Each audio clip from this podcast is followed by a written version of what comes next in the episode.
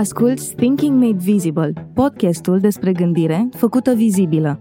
Iar acum începe episodul 50, cel care încheie un an, primul an de Thinking Made Visible și mai ales încheie 2021, un an care a fost cum a fost pentru fiecare dintre noi. M-am gândit că acest ultim episod ar fi interesant, cel puțin, să nu fie despre obiective, să nu fie despre planuri pentru începutul anului viitor, să nu fie despre ceva rațional, ci despre ceva emoțional.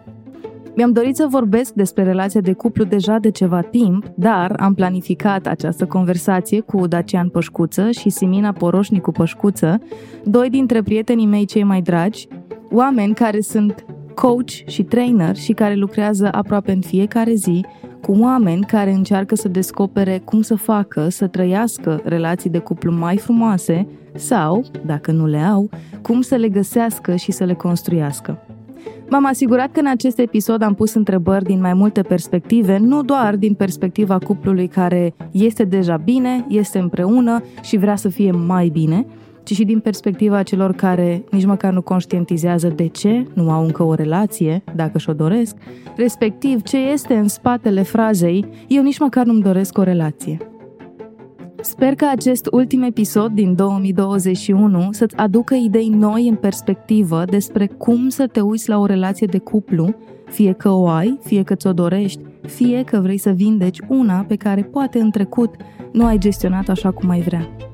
Hai să vedem ce zice un cuplu de coach și traineri care, foarte interesant, au dat exemple în această conversație chiar din relația lor de cuplu. Audiție plăcută!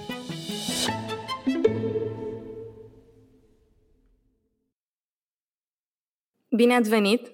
Mă bucur tare că înregistrăm împreună toți trei. Voi știți că îmi doream asta de ceva vreme și uite că s-a întâmplat și se întâmplă și acum, la final de an, când închidem 2021 și când va apărea acest episod, Dacian, va fi exact ziua ta.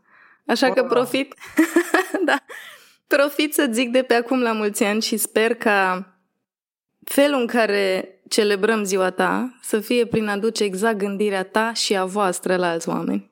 Foarte congruent cu mine. Mulțumesc frumos de cadou.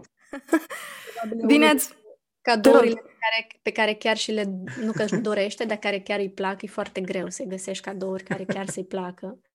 Și nici nu m-am străduit, n-am fost la cumpărături, n-am stat în mall și uite că mi-a ieșit.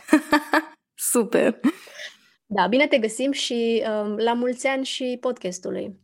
Că Mulțumim. se potrivește foarte bine în acest context în care înregistrăm da. astăzi. Da, este cu celebrare întreaga lună. Um, și eu mă bucur foarte tare că l-am adus pe Dacian pentru a treia oară în Thinking Made Visible și mai mult mă bucur și sper să fie doar prima prezență a Siminei aici, prima din multe. Bine no ai venit, Simina! da, nu no pressure! Dacian, dacă îmi permiți, aș vrea să încep conversația cu Simina ca să pot să o întreb întrebarea care îi sperie pe invitații mei. Așadar, Simina, cine ești tu? Știam că nu o să scap de această întrebare și totuși este interesantă. Cine sunt eu? Mai cred că cel mai bine mă definește un multi-rol pe lumea asta. Um, sigur, fiecare dintre noi suntem niște suflete care te căutăm niște ceva aici pe pământ, dar uh, dincolo de treaba asta profundă la care fiecare dăm altă nuanță, sunt uh, mamă, business developer, marketer, um, multe alte roluri pe care le acopăr în business um, și de ceva timp am descoperit latura asta mea care de fapt iubește să lucreze cu oamenii atunci când nu are presiunea că trebuie să-i ajute să ajungă la un rezultat și la o soluție. Și se manifestă în două forme în, în perioada asta, fie ca și contributor, nici nu știu dacă există cuvântul în română, la workshop-uri alături de Dacian, unde mai exact uh, vin cu completări sau cu întrebări care să-i ajute pe oameni să înțeleagă lucrurile dintr-o perspectivă mai uh, integrată și uh, fac coaching, iarăși de ceva vreme, unul la unul. Și e foarte fain. După ce am trecut depresiunea că ar trebui să duc om, omului soluția, eu să găsesc soluția și nu clientul să găsească soluția, am descoperit că îmi place foarte mult și că se creează niște contexte foarte, foarte faine de ambele părți. Uite, profit că sunteți amândoi aici, pentru că nici măcar nu știu, Dacian, dacă noi am vorbit despre asta, dar cred că nu.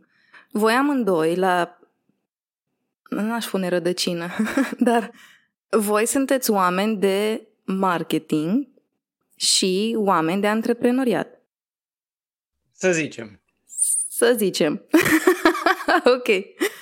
Aș vrea să aud perspectiva fiecăruia dintre voi despre cum s-a întâmplat trecerea de la Simina, om de marketing, advertiser, numere, cifre, rapoarte, Facebook Ads, strategie, planning, bani, hai să vindem, la a fi coach și a ghida pe oameni în călătorii care s-ar putea să aibă impact și la partea de Facebook Ads, rezultate, cifre, bani, dar nu în același fel. Cum ai făcut tu trecerea asta? Mai cumva a fost un, un cerc, dacă îi să o luăm așa, sau un, un proces în cerc, pentru că am ajuns să fiu marketer, advertiser, consultant de business, whatever, începând de la căutarea mea despre mine, să înțeleg ce e cu mine pe lumea asta, ce anume a făcut ca viața mea să fie praf o perioadă. Și uh, la momentul respectiv, soluția pe care eu am găsit-o a fost un fel de dezvoltare profesională, de a-mi găsi o să zicem, misiunea, calea, direcția profesională și să livrez multe rezultate. Și atunci, cumva, așa s-au aliniat uh, stelele la momentul respectiv, să intru în lumea marketingului, dar a fost constant în mine, sau în paralel, această căutare a mea. Și căutarea mea și a noastră, a fiecăruia, ne-a dus inevitabil și la ce facem acum, noi profesional, uh, de martini, uh, echilibrări, căutare de răspunsuri mai profunde. Uh, și am ajuns, după ce am trecut prin experiențele alea, în care eu, de exemplu, îmi puneam întrebarea ce treabă ai tu cu, adică cum legi chestia asta cu business-ul și cifrele, cu căutările tale profunde și dorința ta să ajungi într-o zi să poți să-i ajuți pe oameni să-și uh, echilibreze, vindece, armonizeze viețile. Unde e legătura?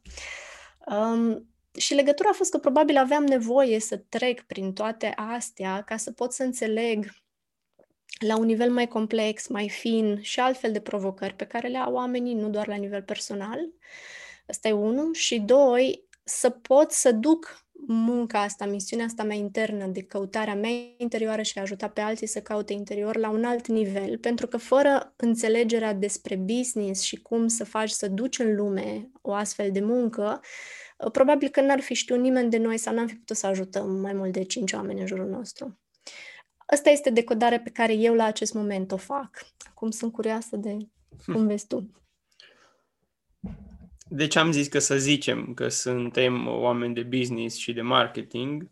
Este că uh, cred că misiunea e cu noi toată viața și e în spatele formelor. Se schimbă formele, dar esența rămâne aceeași. Și atunci nu pot să zic că sunt un om de marketing, ci marketingul a fost un context prin care la un moment dat mi-am împlinit esența, care în dreptul meu este să pun în cuvinte puține lucruri de o anumită profunzime menite să schimbe starea unui om sau unui grup.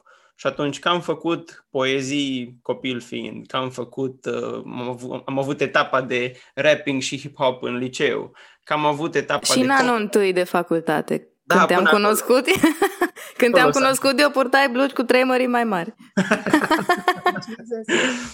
Așa, uh, deci copii poezii, rap, copii sau de martini sunt doar forme când în spate e aceeași esență care nu s-a schimbat, nu o să se schimbe vreodată. Nu știu dacă o să fac asta toată viața, dar știu că esența asta va fi toată viața. Așa că nici nu o văd ca pe o trecere șocantă, cât ca pe o evoluție între forme, ca un copil care schimbă piesele într-un puzzle. Dar e foarte faină întrebarea pe care ai pus-o, pentru că uh, la un moment dat citisem la cineva din lumea marketingului că, nu, când te marketezi, ar trebui să te nișezi pe ceva, că nu ești peștișorul de aur să le știi pe toate. Și sigur, așa este, că la un moment dat, într-o anumită etapă, te identifici cu o pălărie sau cu o umbrelă. Um, deci acum e etapa în care Simina nu mai e marketer și de aceea nu mai e copywriter, cu toate că ne vin încă solicitări de consultanță pe zona asta. Uh, dar așa cum zice Dacian, practic esența noastră este dincolo de toate astea și au fost niște forme pe care le-am experimentat ca să putem să facem asta acum. Mie mi se pare foarte fain. N-am intuit că o să fie așa de fain de la prima întrebare, dar mi se pare foarte fain cât de mm, cât de ușoară e explicația între meseria mea, titlul pe care l-am avut cândva a fost un instrument, un context, ca să trăiesc o menire, aceeași menire pe care o trăiesc azi, doar că azi zic altfel. Mi-ar plăcea extraordinar de tare ca um, ascultătorii noștri să-și ia timp să se uite în CV la etichete, că acolo ni le ținem, și să caute în spatele lor, pentru că s-ar putea ca de fapt să fie aceeași esență și, păi, foarte tare asta, mi se pare foarte fain.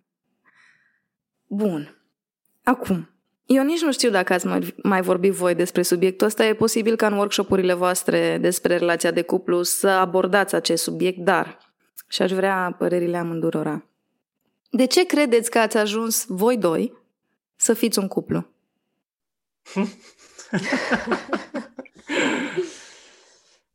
Vrei tu? Începe tu. ok. Primul element care mi-a venit în minte uh, este congruența.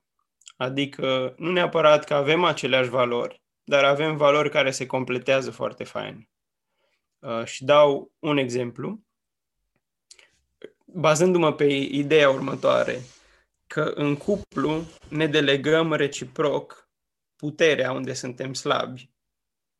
Și atunci eu mă consider foarte slab în zona de în area fizică în ce ține de imaginea mea, de energia mea, de sănătatea mea, de alimentația mea. Și e o arie unde clar că liderul, liderul mi-e simină. Și în ce ține de legi universale, de exemplu, că n-ar zice de învățare, că nu-i, nu-i corect, dar strict de legi universale, e clar că în casă eu sunt liderul. Dar fiecare am ales cumva asta, conștient sau inconștient, poate în anumite părți, să ne complet, ca să ne completăm, să putem să rămânem puternici unde suntem puternici, nu să încercăm să fim puternici unde suntem slabi. Și din punctul ăsta de vedere, avem o congruență și o completare foarte faină, care uh, cumva era așa, foarte vizibilă din exterior. It's a match, it's a match. Numai noi nu vedeam sau o luam doar la nivel de prietenie. Dar cred că ăsta e elementul principal. Simi, tu? La mine a venit uh, instant, ne-a plăcut același drum. Și, mm. uh, într-un fel, e tot o formă de congruență, dar și pentru că ne-am testat relația pe Caminul de Santiago, de asta cred că e o metaforă foarte potrivită, pentru că fiecare ia drumul respectiv cu privirea lui, cu ce vede el acolo, cu ce simte el acolo Um, dar ai același cadru și ai aceeași destinație cumva și um, oarecum îți plac cam aceleași, același gen de lucruri. Um, și, și asta cred că ne-a unit. Noi văzusem o bucățică din avem același drum, um, dar ca prieteni, vreo patru ani. Și colegi. și colegi, da. I know. Pentru cei care ne ascultați, noi trei am fost colegi de birou uh, o perioadă și lucram împreună. Uh, și au fost momente în care la niciunul nu-i plăcea de niciun, adică noi ne călcam pe bec uh, înainte să ne dezvoltăm personal, noi ne cam enervam în multe momente unii pe alții și atunci în momentul în care um, colegialitatea și prietenia dintre Simi și Dacian a devenit relație de cuplu, a fost, da mă, evident, da, era, știi? Acum uitându-vă înapoi, inclusiv la momentele în care ne călcam pe bec, acum câți ani sunt? 9? 8, 9? Păi stai, dacă ne uităm când ne-am călcat pe bec ultima dată, e astăzi, nu e acum 9 ani. Am înțeles, dar acum altfel calci pe bec când știi că Așa. e relație de cuplu. Dar uitându-mă, uitându-vă voi, acum înapoi, știind cum funcționează legile universale la care ajungem în curând, ce din legile universale a susținut crearea relației de cuplu Dacian și Simina? Aș zice legea maximei eficiențe. E o lege mai puțin cunoscută. Um, nu dintre legile mari sau, mă rog, intră sub incidența legilor mari, dar e, e destul de specifică, care zice că natura nu folosește nicio unitate de energie sau de materie decât dacă obține prin ea maximum de unități de rezultat. Deci, de pildă, am văzut acum câteva luni în niște ingineri care au vrut să, să se uite că ei au inventat cea mai șmechere plasă, cu cea mai faină structură, cu cea mai bună rezistență. Și au găsit un soi de vierme în ocean, la mare adâncimi, care avea o altă structură, tot așa o plasă, dar o altă structură. Și lor li s-a părut, măi, ciudată structura asta. Cum ar fi să o testăm și noi în produsele noastre să vedem? Și au văzut că obțineau o rezistență mult mai mare decât ce au copt ei cu mințile lor. Și acolo se vede legea maximei eficienței, că natura va face cea mai eficientă structură posibilă. Și cred că ă, dacă e să mă uit la valorile mele și la valorile Siminei, ni le potențăm reciproc conform legii maximei eficienței. Și atunci natura a trebuit să ne aducă un partener care să susțină exact acest uh, efect de levier. Total de acord. Dar. și, um, sunt total de acord că, uitându-mă de acum în urmă, um, asta ar fi legea care ar descrie cel mai bine um, felul în care îi relația noastră. Aș zice că la acel moment, cred că am fi spus că re- legea reflexiei um, da, este, că ne oglindim unul în altul atât de mult și sigur că am pornit cu fantezia asta, cu bucățica asta de fantezie atât cât a fost, um, dar apoi am ajuns în anii ăștia de când chiar suntem împreună, din 2000 Câtva ceva, 17, cred că. Uh, să vedem că e exact așa cum zice Dacian, că ne completăm atât de bine și suntem un mecanism foarte eficient împreună. Nu cel mai romantic mecanism, nu cel mai plin de floricele și, nu știu, chestii la care se gândesc oamenii când poate că zic relație împlinită, dar pentru noi, așa cum vedem și cum sunt valorile fiecăruia dintre noi, suntem foarte eficienți împreună și ne completăm foarte bine. Lucru care, desigur, vine și cu plusuri și cu minusuri. Hmm. Dar, răspunzând la întrebarea ta, astea au fost legile. N-am pe listă întrebarea, dar dacă ai ridicat-o tu la fileu, Simi, let's! Relație eficientă este ceva um, pe care e posibil mulți dintre ascultători să zică bine mă, și aici trebuie să fim eficienți, adică la lucru să fiu eficient, la sală să fiu eficient, la vânzări să fiu eficient. Ce înseamnă să fii eficient în relația de cuplu, respectiv să ai o relație în care în momentul în care te descrii pe tine în cuplu cu partenerul tău să spui relația noastră este eficientă. Amândoi, hai că scoiasă. Cred că, um, în primul rând, ar, ar fi bine să um, traducem termenii. Ce înseamnă eficient pentru mine, cel puțin dacă am spus-o eu, în dreptul meu. Eficiență, așa cum văd lumea, e mult, uh, e mult despre armonie, despre împlinire. Asta înseamnă eficiență, nu înseamnă performing, nu înseamnă rezultate de vreun fel, așa cum ne gândim poate la lucru. Înseamnă armonie, echilibru, stabilitate, progres sustenabil. Și um, mai ales pentru că relația asta a venit în viața mea după ce trecusem printr-o serie de relații cu sus și jos și um, neeficiente, ci poate cu foarte mult hype, am ajuns să gust foarte mult valoarea unei relații eficiente, armonioase și, și sustenabile. Asta înseamnă pentru mine eficient. Eu doar aș detalia un pic uh, asta uh, și anume m-aș uita pe, pe faptul că într-o relație sănătatea e dată de uh, trei chestiuni sau de trei poziții, putem să le zicem. Una este polaritatea, adică componenta de atracție între cei doi.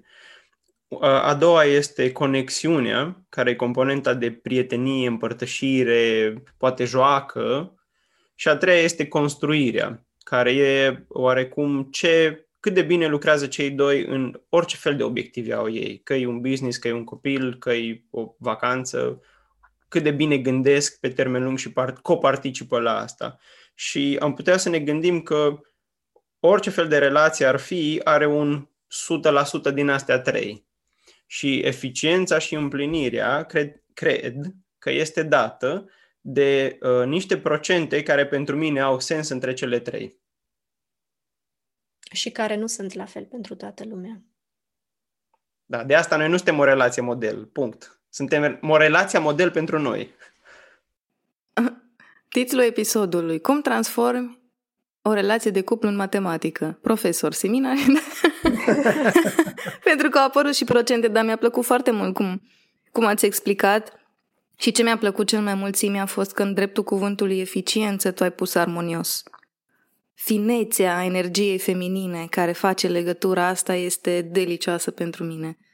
Um, în munca voastră, amândurora, voi lucrați cu legile universale ca să-i sprijiniți pe alții să trăiască mai frumos. Fiecare vine la voi cu dureri diferite și acum aș vrea să mă um, refer la cei care vin către voi pentru sesiuni de coaching sau în workshopul de relații. Care sunt cele mai pomenite, cele mai discutate, analizate, vindecate, trei comportamente care vi se pare vouă că, atenție, distrug relația de cuplu? Deci nu cu ce vin ei, ci ce ni se pare nouă că distruge cel mai mult. Știam cu cine vorbesc și m-am pregătit. Stai așa. Deci, sunt foarte diferite. Asta vreau, exact asta vreau. Care sunt cele trei cu care vin oamenii și ce găsiți voi în dedesubtul lor, pentru că știu că ăsta vă e talentul de fapt? Cu ce vin oamenii cel mai mult? Aș zice cu celălalt nu mă înțelege, nu mi înțelege nevoile și acum aici paleta e destul de largă. Nu mi înțelege nevoia de conectare, nu mă înțelege că îi cer cu tare lucru, pur și simplu nu mă înțelege, nu există comunicare între noi. Uh, a doua aș zice că e oarecum din aceeași zonă cu nuanța uh, nu se schimbă așa cum promite sau așa cum uh, am încercat să-i arăt că e bine, da, dar celălalt nu se schimbă. Și a treia, aș zice că în sfârșit este despre sine, cu eu nu mă consider suficient de puncte, puncte, orice, ca să am relația pe care mi-o doresc. Deci două orientate pe partener, majoritarele, și a treia orientată pe sine, un tipar de minimizare. Ok. Ok. Și la ce găsim Uh, ca să răspund exact la întrebarea ta, cu care sunt trei comportamente care uh, degradează cel mai mult relația de cuplu, primul aș zice că este să lăsăm resentimentele să se acumuleze. Pentru că dacă le lăsăm, intimitatea nu mai are cum să existe. Mm. N-ai cum să uh, faci dragoste cu ce urăști. Hm. Asta unu. Deci lăsăm uh, resentimentele să se acumuleze și atunci pa comunicare, pa intimitate, pa dorință de colaborare, că nu colaborez cu ce percep că e cealaltă tabără. Așa, asta primul. Al doilea, um, fantezia că, că celălalt trebuie să-mi satisfacă mie valorile sau să trăiască conform cu valorile mele, care este atât, o fantezie. Și al treilea, aș zice, um, tot, tot în zona de fantezie, dar hai să o numim atașament, uh, fie la polul o relație este salvarea mea, fie la polul nu am nevoie de o relație pentru evoluția mea. Îs cam patru, dar hai să zicem că e aceeași. A, e treacă de la mine. Ok. Astea pe care le-ai zis în urmă sunt ceea ce ajungi um, tu, ca și coach, să descoperi în spatele frazelor pe care le spunem noi că ne, că ne provoacă durerea. Exact. Ok. Simi la tine? Mă gândeam acum în timp ce vorbea Dacian că e foarte interesant. Um, pattern-ul ăsta pe care l-a descris el vine foarte mult în workshop-uri. În schimb, în coaching, cel puțin la mine, pentru că majoritatea clienților mei sunt femei, cred că am un singur client bărbat, um, vin destul de mult cu inclusiv cu părțile pe care Dacian le-a conștientizat că distrug relația, adică deja se duce, se duc lucrurile la un nivel de intimitate mai mare și există deschiderea spre nu ne putem conecta în cuplu uh, intim, poate nu mai simt să mă conectez cu celălalt sau am respingere foarte puternică deja față de el și atunci sunt multe consecințe în cuplu. Um, doi, foarte multă judecată pe acțiunile celuilalt, văzându-mă pe mine victima acelor acțiuni, acelor um, lucruri și de multe ori punem etichete um, despre cum ne-am simțit noi acolo, dar proiectăm că celălalt a făcut acel lucru, nu mă respectă, nu mă apreciază și așa mai departe. Uh, și trei, e zona asta de nu știu de ce nu am o relație sau nu am o relație împlinită. Multe întrebări din zona de ce relația mea anterioară a eșuat, de ce nu reușesc să intru într-o relație. Asta ar fi, um, pentru că în workshop-uri sunt de acord cu Dacian, cu asta vin oamenii. În coaching vin cu lucrurile astea spre mine. Ce ajung să descoper sunt multe insuficiențe la nivel um, la nivelul încrederii de sine, imaginii de sine și atunci uh, chiar ieri am avut o astfel de dinamică ajungem să vedem că rostul comportamentului negativ al celuilalt este pentru mine să mă ajute să mă simt suficient în relația respectivă, pentru că dacă el face un comportament negativ, eu mă urc automat mai sus și atunci pot să ajung în sfârșit la nivelul lui și să mă simt suficient în acea relație. Asta e o parte din spate. Doi, foarte multe atașamente și fantezii despre cum ar trebui să fie lucrurile și aici putem să mulțumim între ghilimele filmelor, cărților pe care le-am citit de-a lungul timpului. Um, foarte mult atașament avem și avem, zic inclusiv în dreptul meu, sigur că au căzut multe uh, bucăți de tencuială în, în, în timpul ăsta, dar în fiecare ședință de coaching Uh, mai văd o oglindă, mai văd ceva ce încă n-am armonizat suficient și mai văd și la mine atașamente de ce fain ar fi să-mi facă cadouri în felul ăla, ce fain ar fi să se, nu știu, să se conecteze cu mine în felul ăla sau mai des sau mai mult sau așa mai departe. Astea aș spune că sunt lucrurile pe care le descoper eu cel mai mult în spate.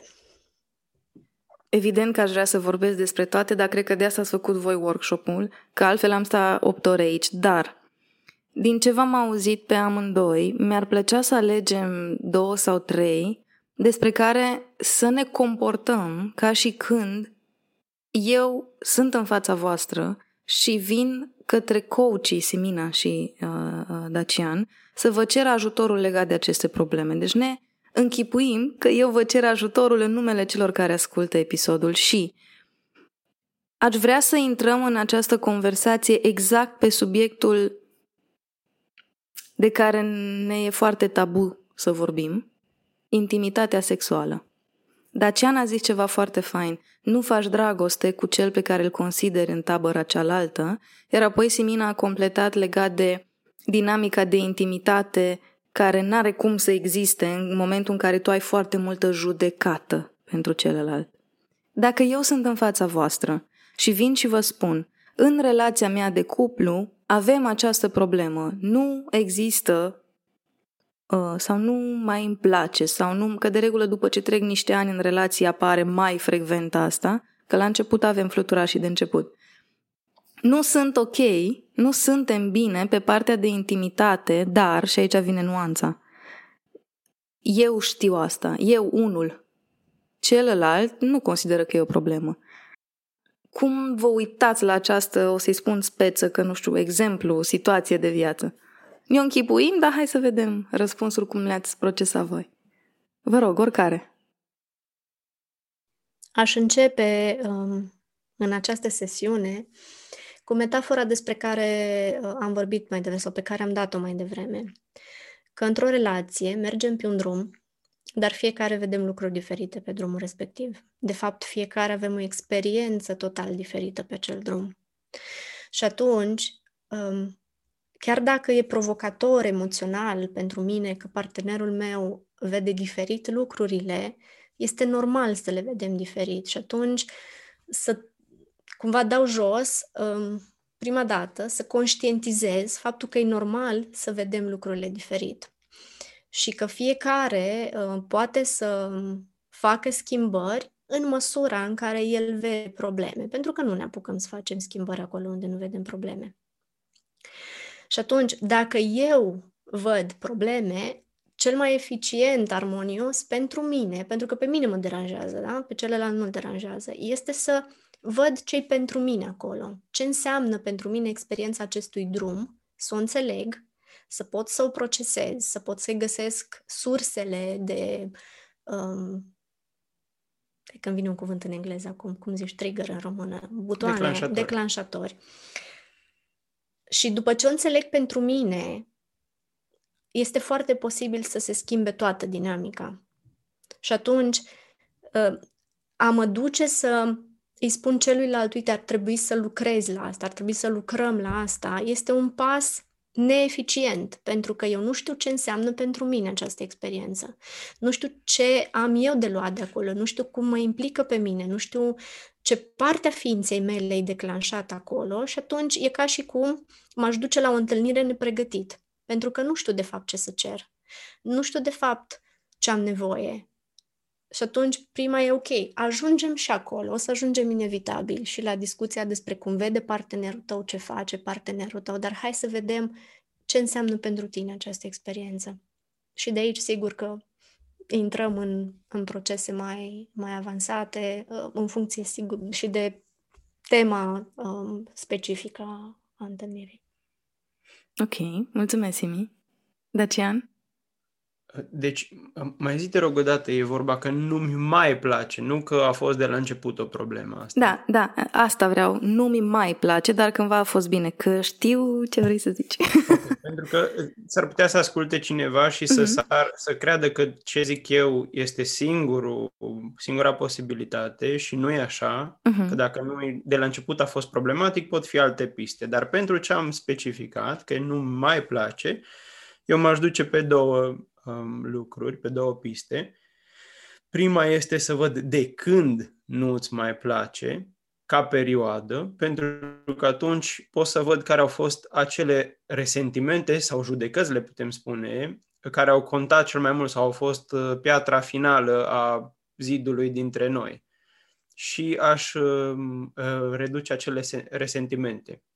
Deci aș lua cele mai puternice resentimente și le-aș reduce cu metoda pe care noi o folosim uh, ca să pot să nu mai pun eu acel zid între mine și celălalt. Comportamentele celuilalt poate nu se schimbă, uh, poate se schimbă, dar eu pot să, puterea de a da zidul ăla e a mea, pentru că eu l-am și pus, asta e o pistă. Și a doua este uh, comparația cu o fantezie. Adică atunci când, atunci când fac din ceva din viitor rai, prezentul devine iad. Și atunci așa, așa e de nașpa prezentul ăsta, așa e de nașpa omul ăsta în comparație cu ce în mintea mea, care poate să fie un film, care poate să fie un om din viața mea și nu înseamnă că, uh, vai, sunt infidel din cauza asta, ci doar am văzut niște trăsături care îmi plac. Sau poate să fie vreun partener din trecutul meu, sau poate să fie chiar mama sau tata sau altcineva. Deci m-aș uita pe linia comparației, că oricând compar, nu mai pot să am intimitate pentru că nu mai sunt prezent la stimulul acela din prezent. Și aș dizolva fantezia. Uite, te-aș completa aici pentru că mi-am, mi-am, mi-am dat seama că am regăsit nuanța asta uh, în unele sesiuni.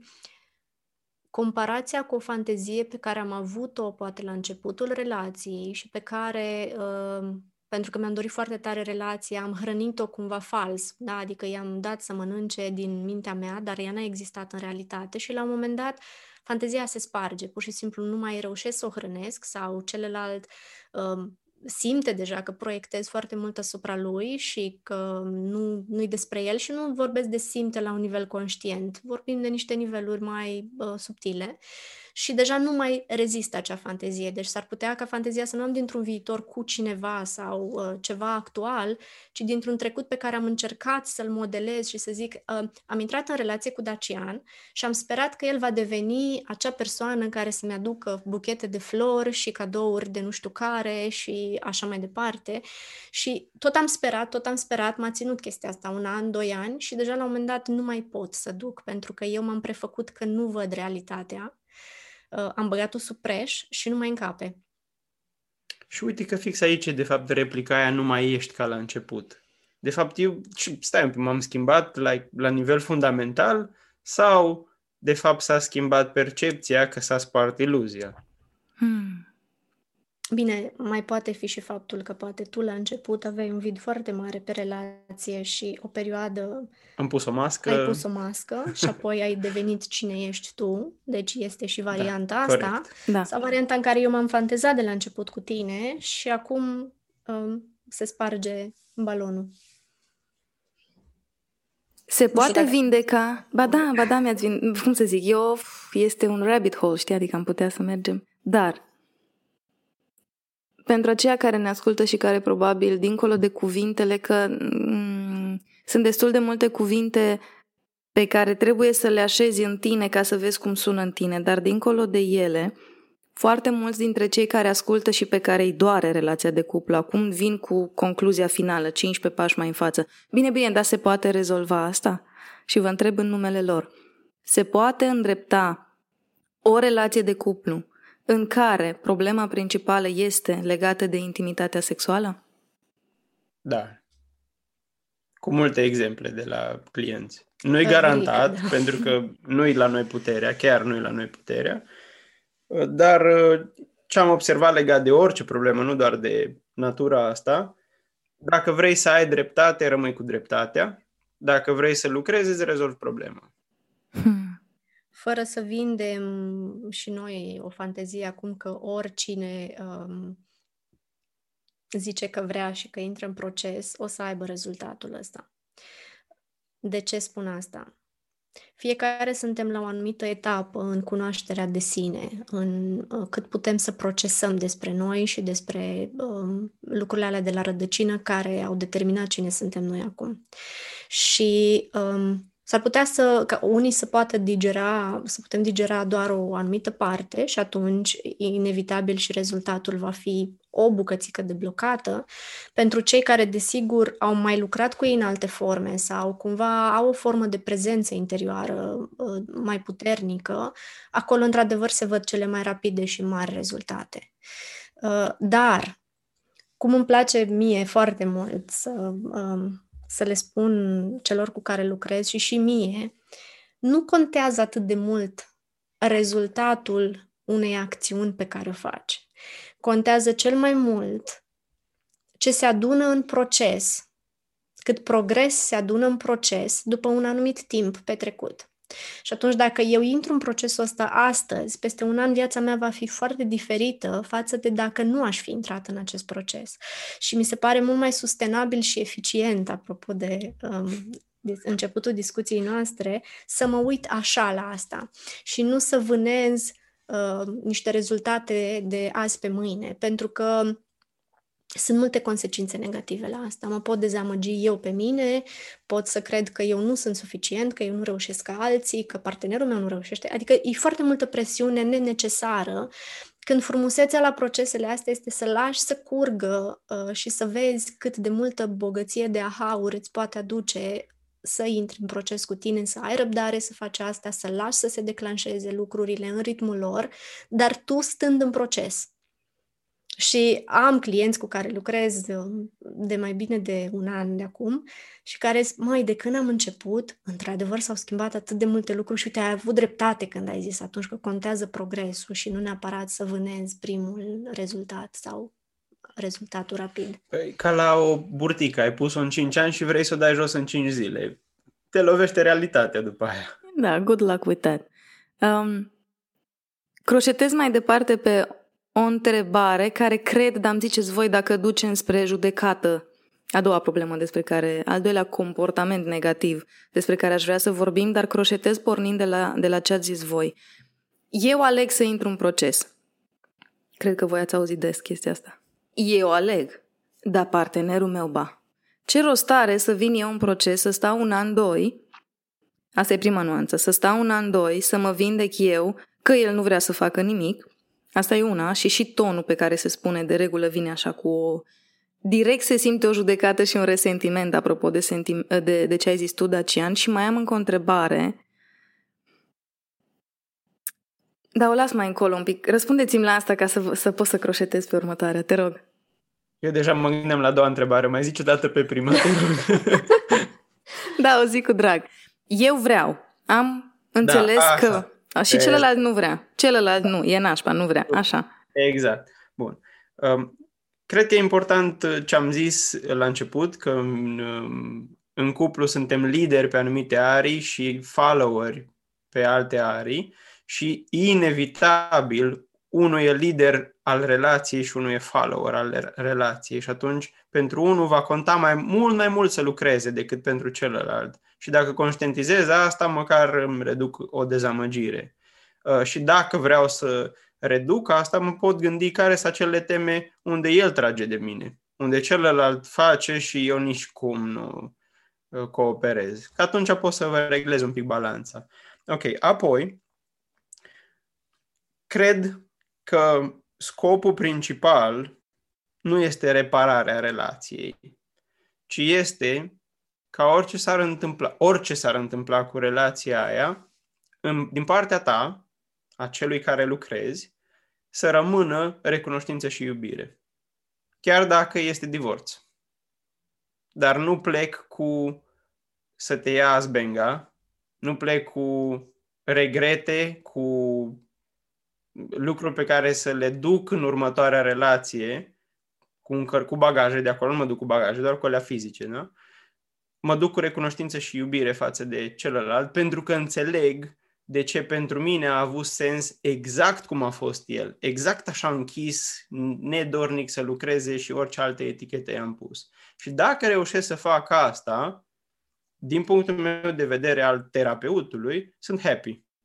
Pentru că omul acolo și-a închis buclele, și-a închis cercurile și dacă celălalt pur și simplu nu recunoaște acest om pentru că el vrea să rămână în acele jocuri care au sens pentru el, în acele tipare, cei doi n-au un viitor, de ce să rămână împreună?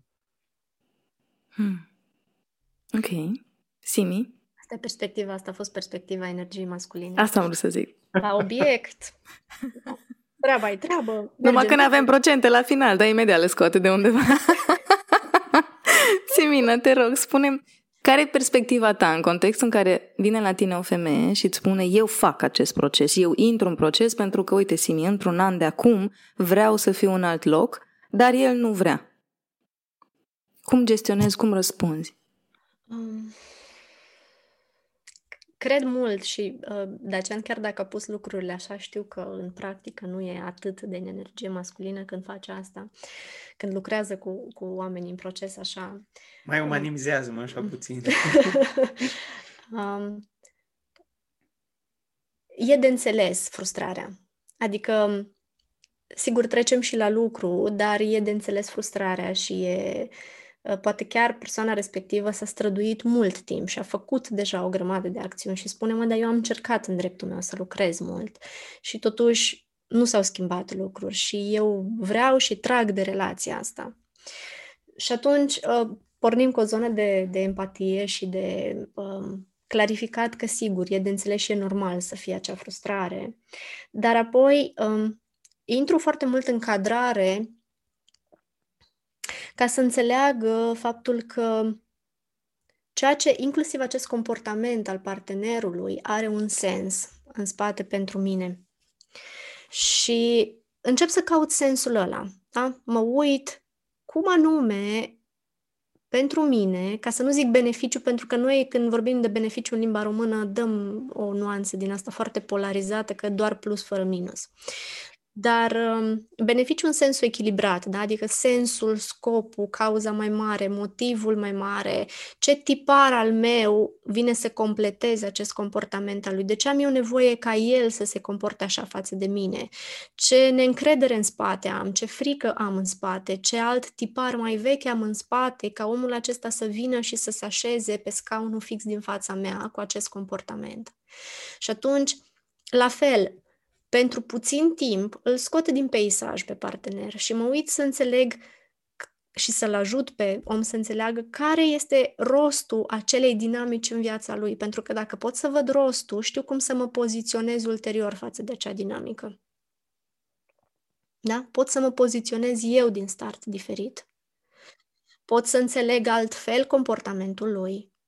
Da? Dacă luăm, de exemplu, uh, uite, chiar chiar pe acest uh, comportament. Uite, el nu face acasă niște chestii, le face pentru alții, pentru acasă nu face.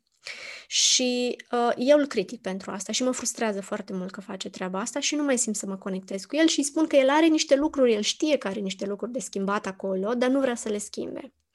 Și ajungem să căutăm sensul și să vedem că, ok, eu de fapt aveam nevoie ca el să nu facă asta acasă, pentru că eu m-aș fi simțit prost, de fapt, dacă ar fi făcut-o, m-aș fi simțit vinovat, aș fi simțit că nu sunt suficientă în fața lui și atunci am nevoie ca el să-mi greșească cu ceva, să mă pot simți suficientă.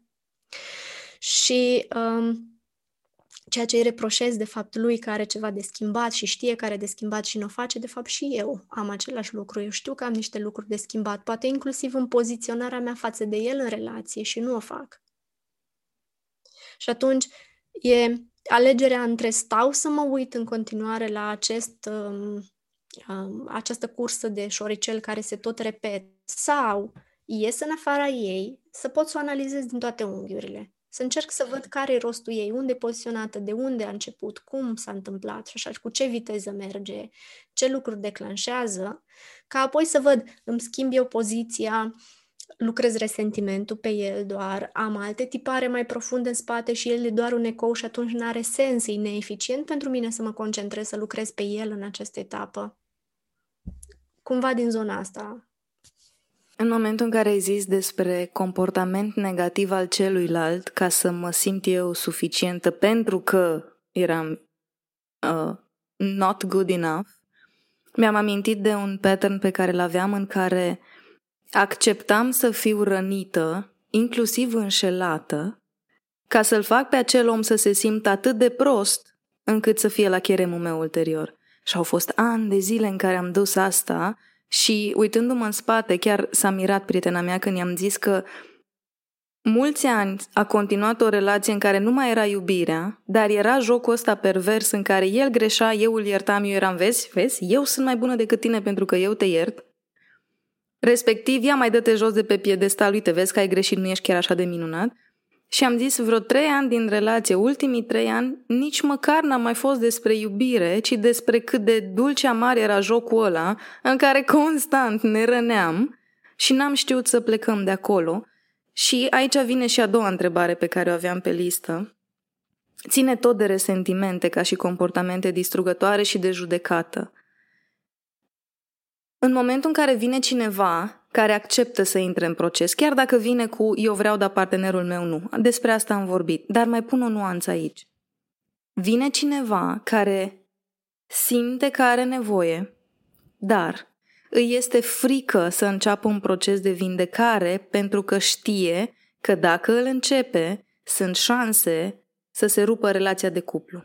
Cum i-ați răspunde unei persoane care vine în fața voastră și zice asta, Dacian, eu vreau să încep, dar ceva din mine îmi spune că dacă mă duc pe drumul ăsta de vindecare, eu nu mai rămân lângă omul ăsta și mi-e drag de el, îl iubesc, ne-am construit o casă împreună, avem o afacere împreună, toate filmele pe care le avem fiecare în viețile noastre. Cum răspundeți la asta?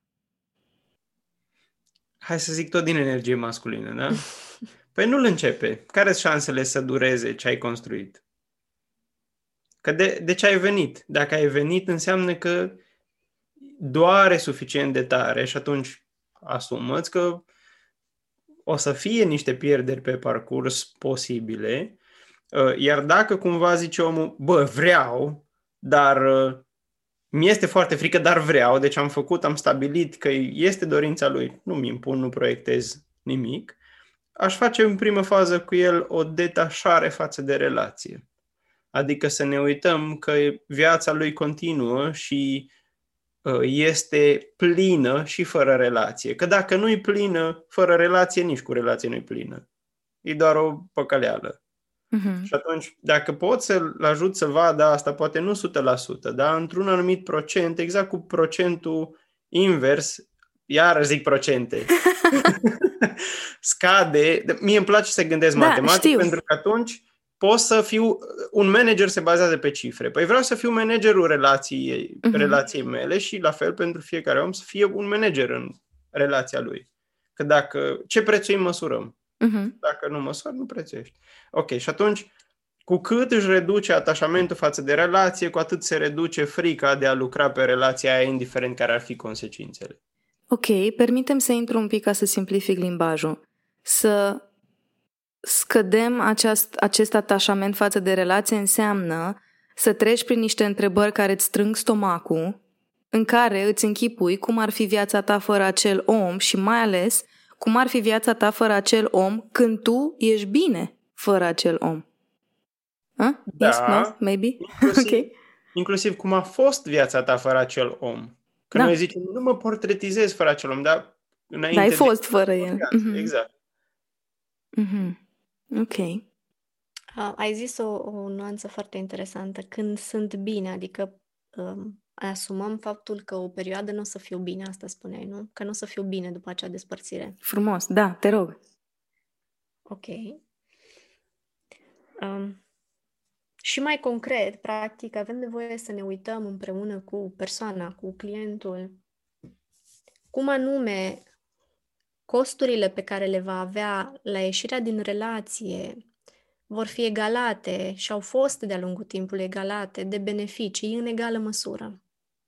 Și atunci când văd că nu există numai plusuri sau numai minusuri în ceva, pot să mă uit altfel la lucruri și pot să-mi asum altfel procesul acela de uh, trecere, da, de durere, doliu, whatever, cum îl numim.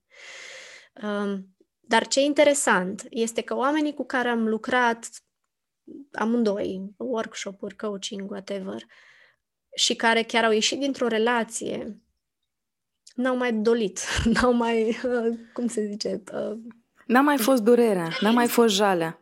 Da. Exact. Da. Uite, în Clar. calitate de om care a trecut prin asta, um, îmi amintesc cât de șocant a fost pentru oamenii din jurul meu când am jelit. Cât de șocant era pentru că ei au văzut cât de mare a fost iubirea și atunci direct au crezut că fata asta, dacă se rupe de el, o să fie praf și pulbere. Fata a fost praf și pulbere, dar mult mai puțin decât se aștepta lumea, nu ca timp, ci ca profunzime. Aveam momente în care mă întreba lumea, dar tu ești bine? Și era, da, sunt bine. No. Ca și când, n-ai cum, au trecut doar trei luni, ar trebui să stai închisă în casă, să plângi și să consumi prea multe șervețele, știi? Nu era cazul, pentru că exact cum ați spus și voi, ruptura pentru mine, pentru cealaltă persoană, nu atunci. Dar pentru mine ruptura a venit din vindecare și atunci a fost ca și când e firesc ca în relația noastră să se întâmple asta. Dar pentru cineva care nu trece prin așa ceva, este ireal că se poate întâmpla asta. Se poate să pleci dintr-o relație fără să te doară stomacul când îți împachetezi hainele și pleci din dormitorul în care ai stat nu știu câți ani. Aveți un exemplu, fiecare dintre voi, de la clienții voștri, fără să le dăm nume și să respectăm intimitatea lor, despre contexte în care era foarte grav și a trăit și totuși s-a putut vindeca? Da, uite, chiar asta vreau să spun, că e, e fascinantă sincronicitatea. Chiar ieri um, mi-a povestit o amică care, in a way, mi-e și clientă, că a sunat-o fostul și era, ok, omul era în continuare agățat acolo și îmi reproșa că nu mai sun, nu mai îmi pasă, nu, nu, n-am mai făcut nimic, adică cumva ar fi trebuit să arăt că îmi pasă, că există un proces dureros. Și eu în mine vedeam că lucrurile s-au așezat și că e, e ok. Pur și simplu ce am avut nevoie de conversația asta să-mi dau seama cât de bine sunt de fapt și cât de ok a fost decizia pe care am luat-o și cât de sănătoasă la momentul respectiv. Chiar dacă s-a morcotit vreo morcotit e un termen ardelenesc uh, de, de mine prin alianță, uh, s-a uh, chinuit, cum se zice, frământat. Ce simpatică ești cu limbajul ăsta de moldoveancă adoptat în Ardeal lângă da. un om care folosește cuvinte multe. Foarte fain. Da, am înțeles, da. Deci a, a fost multe luni cu decizia dacă să iasă din relație sau nu. A afectat-o profesional foarte mult. Era momente în care nu putea efectiv să lucreze, nu putea să interacționeze cu oameni pentru că nu știa ce să facă, să rămână în relație, să iasă din relație. O vreme a încercat, a făcut ce a ținut de ea și a încercat să-și lucreze cât poate ea um, ale ei. Și um, la un moment dat chiar m-a întrebat, eu nu văd că ar trebui să ies din relația asta și asta este o întrebare imposibilă pe care ți-o poate pune cineva, adică nu, nu ai cum să răspunzi cu da sau nu, pentru că habar n-ai ce mai bine pentru un om într-o anumită etapă. Și nu i-am spus nimic, am spus, uite, chiar nu e etic din partea nimănui să-ți răspunde la asta. Dar cumva a reușit și a făcut ruperea uh, la scurt timp după, dar probabil că au fost, nu știu, cel puțin patru luni de frământare de care știu eu, nu știu înainte de asta. Mulțumesc, Simi. Dacian, ai un exemplu? Da, mă tot gândeam ce exemplu să dau fără să fie prea multe detalii. Uh-huh. Uh, și am unul unde foarte fain. Um, exista durere. Cred că e natural să existe durere uh, după despărțire, dar îmi scria um, acest client periodic și îmi spunea de câte ceva din realitatea externă ce venea spre el um, cu lucruri pe care, la care de mult tângea, dar nu și-a dat voie să le trăiască sau uh, nu a a perceput că nu poate să le trăiască, inclusiv că nu în stare câtă vreme era în relație. Și erau lucruri fascinante. Oameni din trecutul său care veneau uh, nechemați și transmit, îi, îl invitau la diverse oportunități, uh, lucruri uh, pe care le, le dorea de multă vreme, în multe planuri, în 3-4 planuri, cumva încercând parcă tot universul să-i spună, hei, ai văzut, ăsta ești tu, ăsta unde uh, se și alinează planetele, nu numai acolo undeva după un geam de sticlă al relației. Și um, mie îmi plac foarte mult sincronicitățile astea, pentru că nu putem să le avem dacă nu suntem pe drumul potrivit. Și atunci, cumva, chiar, le, chiar invit pe client să se uite după ele, pentru că atunci parcă prind și mai mult curaj, că, bă, făcut bine. Hmm.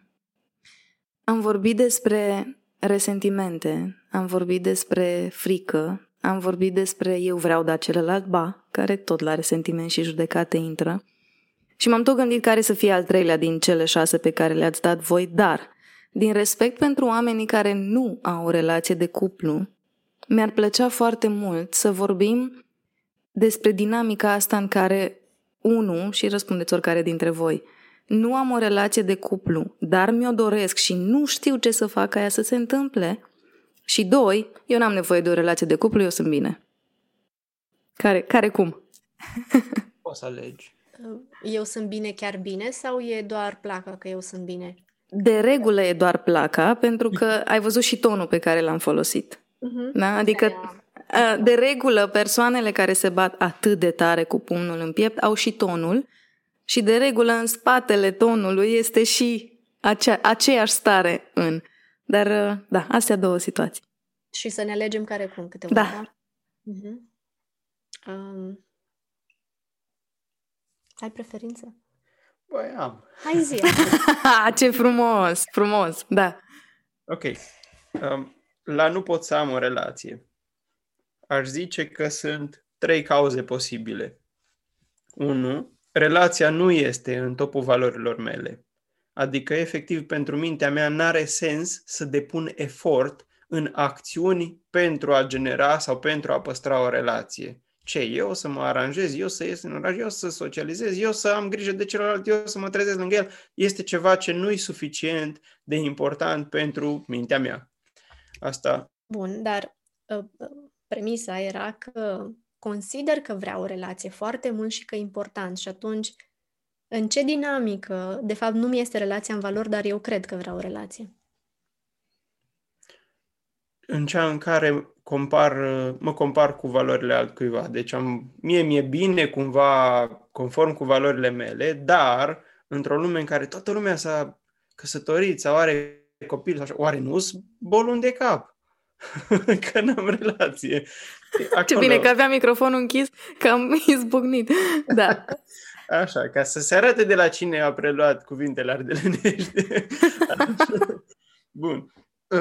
Deci, cumva dintr-o subordonare față de, o, de un normal, de o normă socială, familială, da? îmi pun întrebarea asta. Sau poate chiar am niște lipsuri specifice, că, de exemplu, uite, pot să mă uit în sfera sănătății. Am probleme de sănătate și pot să zic, sănătatea e importantă pentru mine și e vitală. Bun, dar se vede în acțiunile mele, fac asta cu plăcere? Nu, atunci nu în valori. Ce e necesar și ce în valori sunt două lucruri diferite.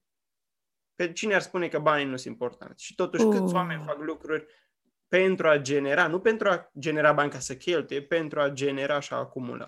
Bun, prea lungă paranteza asta. Deci, n-am relația în valori. Asta e una dintre cauze. Acum, următoarele două sunt mult mai suculente. Relația există în orice moment al vieții tale.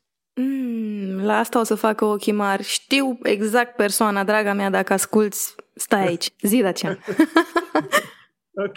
Doar că e fie în formă concentrată într-un partener, fie într-o formă disparată, plurală, heterogenă, cum vrem să-i zicem, în N oameni și lucruri și stimuli.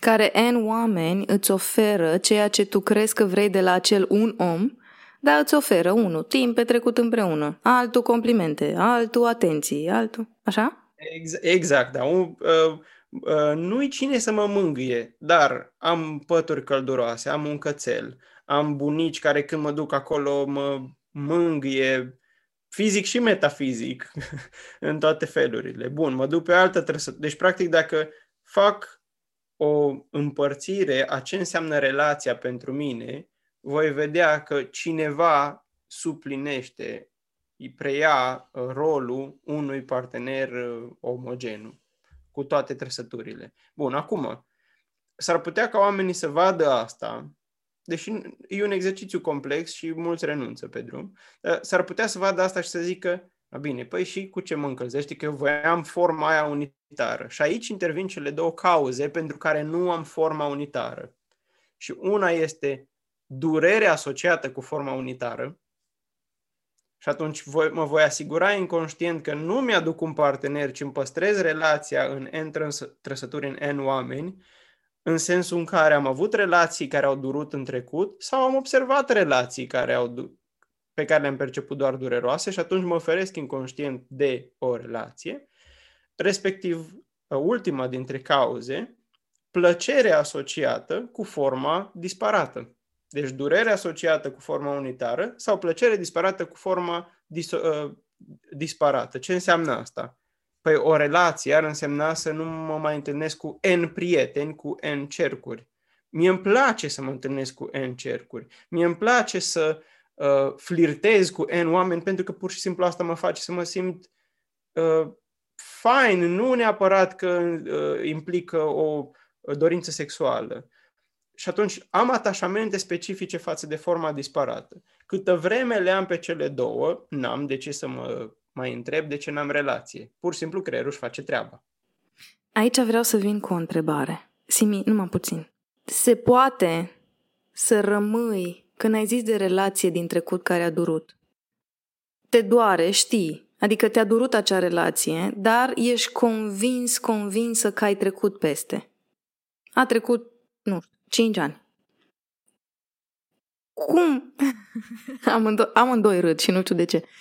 Cum faci, cum faci să-ți dai seama că chiar dacă au trecut acei 5 ani, durerea ta e acolo. Chiar dacă ești bine, chiar dacă ai o viață socială, chiar dacă te descurci singur-singură, faptul că există durerea aia și poate n-ai procesat-o, n-ai iertat sau n-ai dat drumul sau n-ai integrat ce aveai de integrat, te oprește să ai o relație. Întrebarea de fapt la care voiam să ajung, dar m-am dus pe la ploiești, este, se poate ca din cauza unui film din trecut să nu pornesc o relație în prezent, deși eu nu văd asta? Da, din plin. De cele mai multe ori nu se vede asta conștient. Că acesta am trecut peste, i-am băgat sub preș. Dar dacă am băgat sub preș, nu că nu mai există. Uite, ca să fac ceva ce fac la cursurile noastre, um, folosesc multe exemple personale și dăm multe exemple personale. Pentru unii ar, ar fi șocant de genul voi nu aveți viață intimă. Cum? Um, voi nu sunteți perfect. Iată, da. da. Chiar zilele trecute a fost ceva ce de aceea mi-a spus venind săracul cu entuziasm și uite, să-ți spun treaba asta că pot să mă uit altfel la lucruri. Iar pentru mine ăla a fost un declanșator atât de puternic când am, am fost, uh, am trăit o anxietate super puternică și în seara aia și ieri, toată ziua nu m-am putut gândi la altceva, deja mi-am setat o, o ședință de coaching cu o colegă, pentru că am realizat că mi-a mai rămas o bucățică nevindecată din fosta relație, de care eu nu, eu nu credeam că a mai rămas nevindecată. Da? Eu credeam că lucrurile s-au așezat, acolo totul e bine, totul e ok, nu mai e nimic. Efectiv, am, am zis, bun, n-are cum să apară această reacție inclusiv în corp dacă totul ar fi bine. Și am trăit până acum cu iluzia că s-a vindecat. Deci nu-i că n-am vrut să văd, ci pur și simplu nu a fost, poate n-am putut eu să procesez până acum, n-a fost momentul să lucrez pe asta, nu am... Nu s-a întâmplat să mă uit la asta până acum. Sigur, dacă e și e multă durere care a fost acolo și pe care am băgat-o în cutie, cu atât mai mult um, mintea trebuie să-și găsească o formă prin care să rămână în echilibru. Și atunci ține acolo ascuns și pare că nu mai e, și pare că e ok, și pare că sunt deschis la o relație și că vrea o relație. Dar la nivel subconștient e ca la sobă când eram mici. Vezi că arde, nu te băga acolo, mm-hmm. nu atrage pe cineva. Aș mai compleca, completa cu două lucruri la de ce nu avem o relație. Uh, mai ales în cazuri în care îmi doresc foarte mult și asta au venit din explorările mele în coaching pentru că am avut multe situații de îmi doresc o relație, dar nu se întâmplă și îmi doresc foarte tare. S-ar putea să nu am încredere în mine că eu sunt suficient de valoros cât să atrag o relație. Și mai ales una sănătoasă și mai ales una sănătoasă și mai ales dacă sunt femeie și percep că, nu știu, femeie și poate să zicem că am început să lucrez cu mine de ceva vreme, deci cumva încerc să-mi filtrez potențialii parteneri să fie de un anumit fel. E adevărat că statistic mult mai puțin bărbați lucrează cu ei decât femeile, pentru că, sigur, e încă o chestie tabu să lucrezi cu tine și așa mai departe. Și o vedem și noi, avem 30% bărbați, 70% femei. În public, în cursuri, la un moment dat erau 10% bărbați, cred că. Și e, nu cred că am ce am nevoie să mă diferențiez de celelalte femei ca să pot să atrag un partener valoros sau să pot să atrag o relație împlinitoare. Și aici sunt multe, multe lucruri pe uh, stimă de sine, subordonare față de uh, figurile acelea din copilăria mea pe care le-am văzut importante și față de care am vrut să mă dovedesc și practic eu nu prea știu cine sunt sau cum sunt eu, ce mai curând sunt într-o permanentă dorință de a demonstra că sunt suficient, că merit iubire, că sunt demn de iubirea părinților mei, familiei mele, prietenilor și așa mai departe. Um, și celălalt motiv e o atașare, o fantezare foarte mare despre cât de multe plusuri mi-ar aduce o relație, comparativ cu câte minusuri am dacă nu am relația. Uh, și mult, mulți oameni care nu au relație sunt în zona asta. Ok. Da? Adică resping atât de mult forma de singur, e o fugă atât de puternică de a fi eu cu mine, caut atât de mult într-o formă salvare din dinamica cu celălalt, uh, încât cred că relația este salvarea mea și mă agăț foarte mult de chestia asta și avem ca uh, animale de trib această abilitate de a simți disperarea în ceilalți și când oamenii simt disperarea, fug de noi. Hm. Ha, paradoxul. Asta e pe de parte și pe de altă parte, dacă vrem să ne uităm la un nivel mai filozofic, spiritual, oricum ar fi, Dacă viața, Dumnezeu, ar fi chiar metafora cu părintele, de ce ți-ar da ceva pe care tu îl folosești într-un mod ca pe un drog? De ce ți-ar da un drog cineva care te iubește? E foarte... N-am, n-am reacție. E așa de bună întrebarea, mai ales pentru aceia care sunt în atașament extrem. Bună de tot. Din păcate, e foarte dureroasă experiența aia.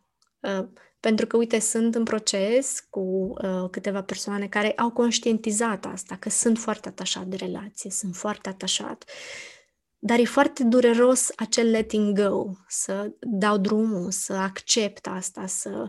Um, la o anumită etapă spun, uite, obiectivul tău acum n-ar mai trebui să fie să ai relația, ci pentru o anumită perioadă, oricât simți că poți să faci asta, poate poți să începi cu jumătate de zi, o zi, o lună, cât, cât poți. Obiectivul tău să fie să nu am relație, să fiu singur. Da? E ca și cum aia e ținta mea, să exclud orice potențial partener, să exclud orice potențial relație, să fiu eu cu mine. Uh-huh. Și tot sincronicitate, azi noapte pe la două, cred că mi-a scris o clientă în procesul ăsta, că e fascinant, am fost acasă la părinți și am simțit să mă întorc. Și am simțit că nu mai vreau conectare și că sunt ok să stau eu cu mine. Ah, frumos! Sunt progrese în proces, da? Deci nu e la punctul în care a tras o relație, dar nici nu văd posibil de la zona aia de atașare extremă să te duci în a uh, materializa acum o relație, pentru că tu nu ți-ai luat toate lecțiile. E ca și cum te-ai urcat o oră la volan și vrei deja să conduci un tir. Nu, nu se poate. N-ai cum, n-ai abilități. Așa e. Am vorbit despre cei care își doresc o relație și nu reușesc să o materializeze, să o aducă în viața lor. Și cealaltă întrebare era despre persoanele care declară sus și tare că n-au nevoie de o relație, dar vreau să pun accent pe acele persoane la care, și probabil că cei care ne ascultă recunosc și tonul vocii, dar și esența. Toți cei din jur știu că atunci când tu spui că n-ai nevoie de o relație, ești fals, nu ești autentic. Pentru că trecutul tău de până acum, felul în care te comporți cu oameni în prezent, demonstrează că ești un om care îți place să ai grijă de alții, îți place să aibă alții grijă de tine. Toate semnele arată că ai nevoie de o relație, dar tu declar că n-ai nevoie de o relație. Cum ați aborda acest context ca să-i arătați respectivei persoane cum începe procesul de vindecare? Mai, cauza în spate este tot cel mai probabil durerea asociată. Pentru că ajungem să fim ca vulpea cu strugurii sunt acri, tocmai pentru că a durut, doare și ne este greu să o recunoaștem în primul rând față de noi. Vezi, noi cei din exterior credem că oamenii nu își asumă um, durerile sau provocările pentru că nu vor să pară, nu știu cum, în fața celorlalți. Uh, eu tind să cred că e foarte multă durere în fața eu cu mine, în proces cu mine și mi este greu să mi-o asum față de mine în primul rând și apoi față de celălalt sau de ceilalți din jurul meu. Uh, deci e multă durere asociată și atunci aș căuta acolo să văd, um, ok, ce a durut legat de o relație în experiența ta, în experiența cuiva apropiat ție. Poate n-am trăit eu o experiență dureroasă, dar mama a trăit, va, evaluez eu, o viață de calvar cu tata și atunci eu cred că vreau o relație sau zic totuși, cum spui tu, nu vreau o relație, dar de acolo este, pentru că evaluez relația ca fiind foarte, foarte dureroasă. Și într-un procent mai mic, ar putea să fie și din zona aia în care cineva e foarte mult pe un tipar demonstrativ, um, de multe ori poate tot ca o consecință a unei um, ieșiri dureroase dintr-o relație, adică tu mai, nu știu, partenerul m-a părăsit și acum eu vreau să mă demonstrez că sunt suficientă și mă apuc să devin cea mai carieristă care există. Uh, hashtag am fost.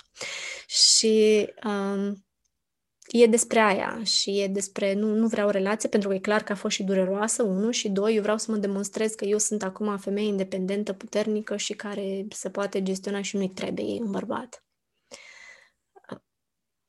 E de intrat cu papucei de pluș pe acolo, sigur.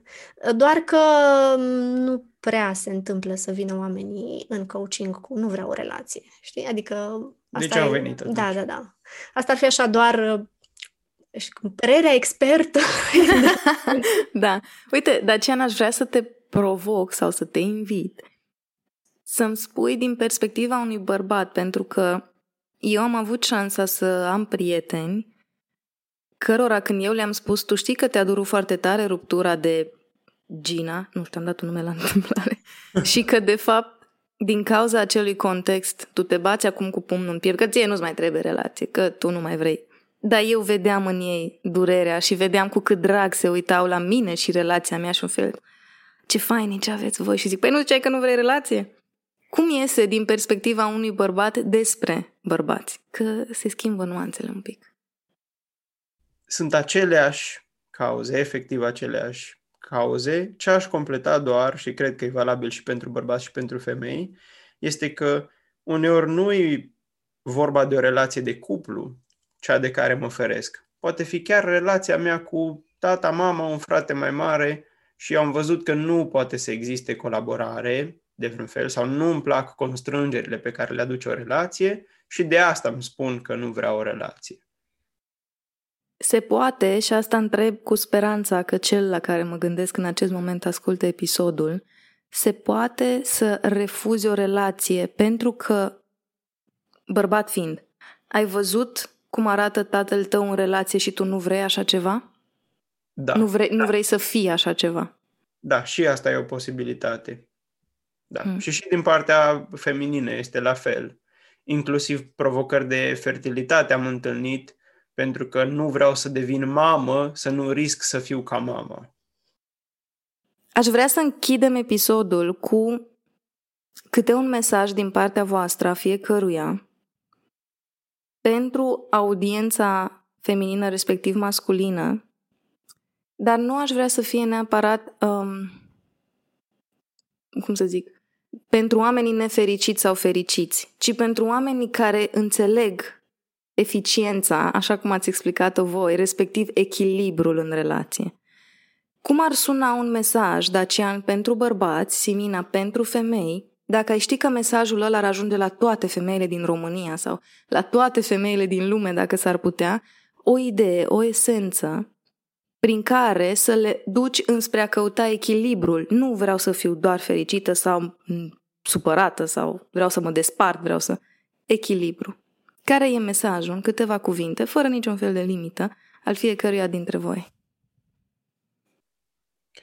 O luăm clasic, bărbați, femei? Sau... ok, hai că încep eu.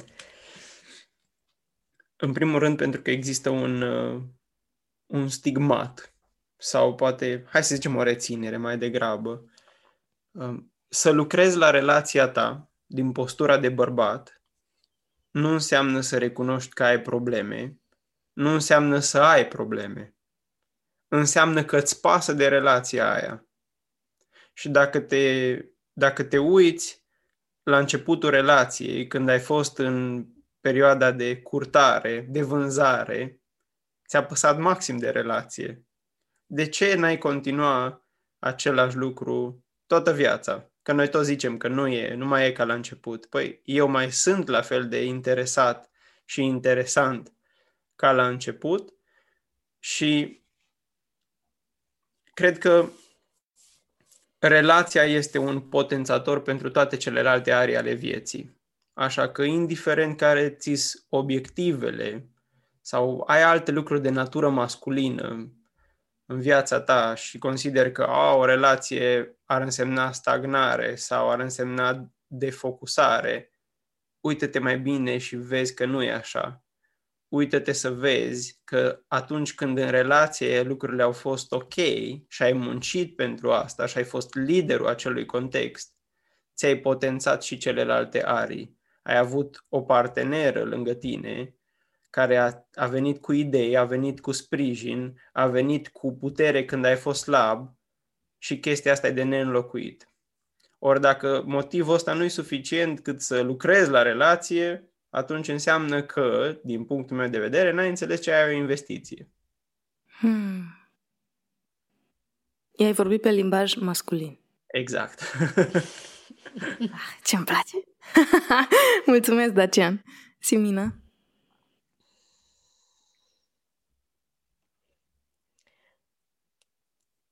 Din perspectiva de femeie, um, să lucrăm la relația noastră este în primul rând un context de foarte multă bogăție interioară. Pentru că acum, sigur, fiecare avem o cantitate de energie masculină și feminină în noi și se poate întâmpla să fim în corp de femeie și să avem mai multă energie masculină, dar statistic vorbind, suntem mai multe cele care avem mai multă energie feminină uh, fiind în corp de femeie. Și din, din perspectiva asta, din, din zona asta, relația este un context în care nouă ni se revelează foarte multe mesaje. Pentru că am preluat de la toate cele de dinaintea noastră acest context în care învățăm să ne dăruim, învățăm să primim în forme diferite, învățăm să ne extindem limitele, învățăm să ne cunoaștem de fapt. Și dincolo de dinamica efectivă cu partenerul, să lucrezi sau să introspectezi relația este o formă de conexiune foarte profundă cu sine, cu viața, cu mesajele care sunt acolo pentru mine de luat din experiența mea de viață. Și pe lângă asta, pot să am acces la niște forme de plenitudine, de, de armonie foarte, foarte faine. Um, tindem să materializăm noi mult femeile cu energia noastră. Nu suntem conștiente de asta neapărat, dar tindem să materializăm foarte mult cu energia noastră. Și atunci când noi ne uităm să vedem din ce unghi am intrat eu în relația asta, care e sensul relației pentru mine și așa mai departe, deblocăm niște zone de energie. Și atunci când energia respectivă se recanalizează, se recanalizează în înfloriri de foarte multe forme și nuanțe. Și s-ar putea să lucrez uh, în relația cu partenerul pe, nu știu, mă deranjează comportamentul X la el, să înțeleg toată dinamica de acolo și spontan să înflorească partea mea de energie sexuală feminină sau să înflorească partea de carieră fără să fac nimic special acolo direcționat. Um, și aș zice că asta, dacă, dacă ești femeie, să te uiți la ce e pentru tine relația, cine ești tu în relație, ce înseamnă relația pentru tine, vine cu multe, multe forme de well-being, de bogăție, de cunoaștere, de liniște, de armonie, de... Um, nu știu cum să o pun pe asta în cuvinte. E o zonă de împlinire la un nivel super, super profund, ca și cum știi că ți-ai atins esența ta uh, pe lumea asta, fiind femeie, când se schimbă niște chestii în relație. Nu știu de ce, poate, poate e doar experiența mea, totuși am mai văzut-o și la alte femei care lucrează și care au transcens niște, niște lucruri. Și mai vine cu foarte multă pace și claritate, pentru că s-ar putea să-mi dau de multe ori seama că forma asta care e în relație acum și credeam că mă deranjează, de fapt îmi servește foarte mult și sunt împăcată și pot să zic mulțumesc pentru relație exact așa cum este ea. Și nu sunt puține cazurile astea. Da, în care, ok, stai un pic că distribuția aia între ce vorbeam la început, um, conexiune, polaritate și um, uh, construire în cuplu, procentele alea eu le vedeam că sunt problematice așa, dar când văd că dacă le-aș schimba aș pierde alte lucruri pe alte zone, îmi dau seama că sunt foarte împăcate cu cum sunt lucrurile. Și atunci nu mai am, nu mă mai uit la viața mea ca și cum e ceva de rezolvat. Hmm. Rezolvarea în relații de cuplu și probabil și în alte contexte vine nu neapărat pentru că ajungi la o soluție, ci pentru că te uiți altfel la ceea la ce te uiți. Asta în primul rând. Uh-huh. Asta în primul rând. Și uitatul ăsta altfel reduce din intensitatea trăirilor și provocărilor, um, aș putea să zic, spre 70% în multe cazuri. Uite, a încheiat Simi cu procente, Dacian. Asta mă gândeam și eu. Eficiență. Așa arată eficiența în cuplu. A început Dacian cu procente și a încheiat Simina. Bine, cu procente, da. Mulțumesc frumos, dragilor! Mi-ar plăcea să închid această conversație cu o invitație către cei care ne ascultă. Asta e o frântură din ce se întâmplă când ai discuții cu Simi și Dacian despre whatever subject. Acum am ales acesta pe relația de cuplu și eu nu glumesc când zic că aș sta ore în șir, pentru că știu ce se întâmplă după ore în șir, știu cum arată momentele în care um, când am avut nevoie de ajutor 20 de minute cu Dacian și 5-6 întrebări de la el, au curățat 7-8 luni de tensiune în stomac pe care credeam că este boală fizică și de fapt era ceva emoțional. Asta se întâmplă în momentul în care înveți să te uiți altfel la ceea ce trăiești și, ca să închei cu asta, vă invit să căutați workshop-ul lor pe relația de cuplu și să vedeți cum anume acel workshop, chiar dacă aveți o relație fericită azi, chiar dacă nu aveți, chiar dacă vă doriți, chiar dacă vreți să vindecați ceva din trecut, v-ar prinde bine, repet, nu ca să obțineți the holy grail of a relationship, ci ca să obțineți the holy grail of you. Când vindeci, te vindeci pentru tine, e despre tine. Din vindecarea ta o să vină niște lucruri și cred că cel mai bine, mai ales din istoricul și experiența lor, pot să zică Simi și Dacian cât de fain se simte când din binele tău se așează celelalte lucruri, relație, business, bani, um, nu știu, orice alt în via- altceva în viața ta, dar când ești bine cu tine, felul în care se așează se simte cu totul altfel și eu, Mădălina, doresc ca cei care ascultă să guste cum se simte, pentru că după ce guști odată, nu mai vrei altceva.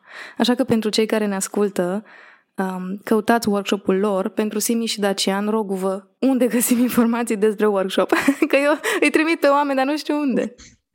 Pe site dacianpășcuță.com și avem acolo secțiune de evenimente. Ok. Și aveți în 2022 workshop-ul? Desigur, prima ediție va fi în februarie. Ok, bun. Deci începem anul, dragilor, cu armonie în relația de cuplu. Simina, Dacian, îmi pare bine. Sper să fie primul episod din multe cu voi doi la un loc. Ne-a plăcut și nouă combinația Chiar, da. asta. Mulțumim Eu frumos. am fost emoționată la început, cred că s-a simțit și din voce. E primul podcast hashtag în care am fost. Uh, Mulțumesc de invitație, mulțumim de invitație și uh, da, să curgă ce îi nevoie. Cum ți-am scris, uh, scris și un mesaj. Dacă e nevoie să fie, să fie. Este, este și a fost nevoie. Mulțumesc încă o dată. Și noi. Îți mulțumesc că ai ascultat acest episod. Încheie episodul cu câteva informații.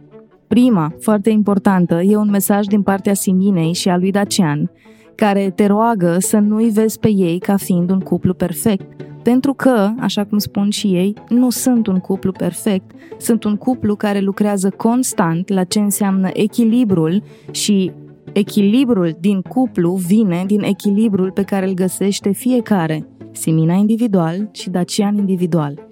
Asta este ceea ce te încurajează cei doi să descoperi tu, fie că ești într-o relație de cuplu, fie că îți dorești să ai una sau vrei să vindeci una din trecut. Al doilea mesaj este o invitație. Vine din partea mea, dar și din partea celor doi invitați din acest episod. Și sună cam așa. Caută informații despre workshopul de relații de cuplu echilibrate pe care Dacian și Simina îl organizează în 2022. Am primit de la prieteni și cunoștințe feedback-uri foarte faine despre ce se întâmplă în cele două zile de workshop și te încurajez, în măsura în care ți se potrivește, să-ți dai voie să participi la un asemenea eveniment ca să descoperi mai multe despre ce înseamnă și cum arată o relație de cuplu echilibrată. Îți las ca întotdeauna linkuri în descrierea acestui episod ca să-ți fie super ușor să ajungi pe site, să citești informații și chiar să te înscrii. Iar al treilea mesaj este un mesaj de încheiere a acestui prim an de Thinking Made Visible, a acestui 2021, a acestui decembrie, care a fost destul de plin, dar sper eu, frumos și pentru tine. Îți doresc să ai un 2022 așa cum vrei tu să fie și îți mai doresc să ai puterea și conștiința de sine să observi ce îți aduce dincolo de toată graba pe care știu precis că o va aduce.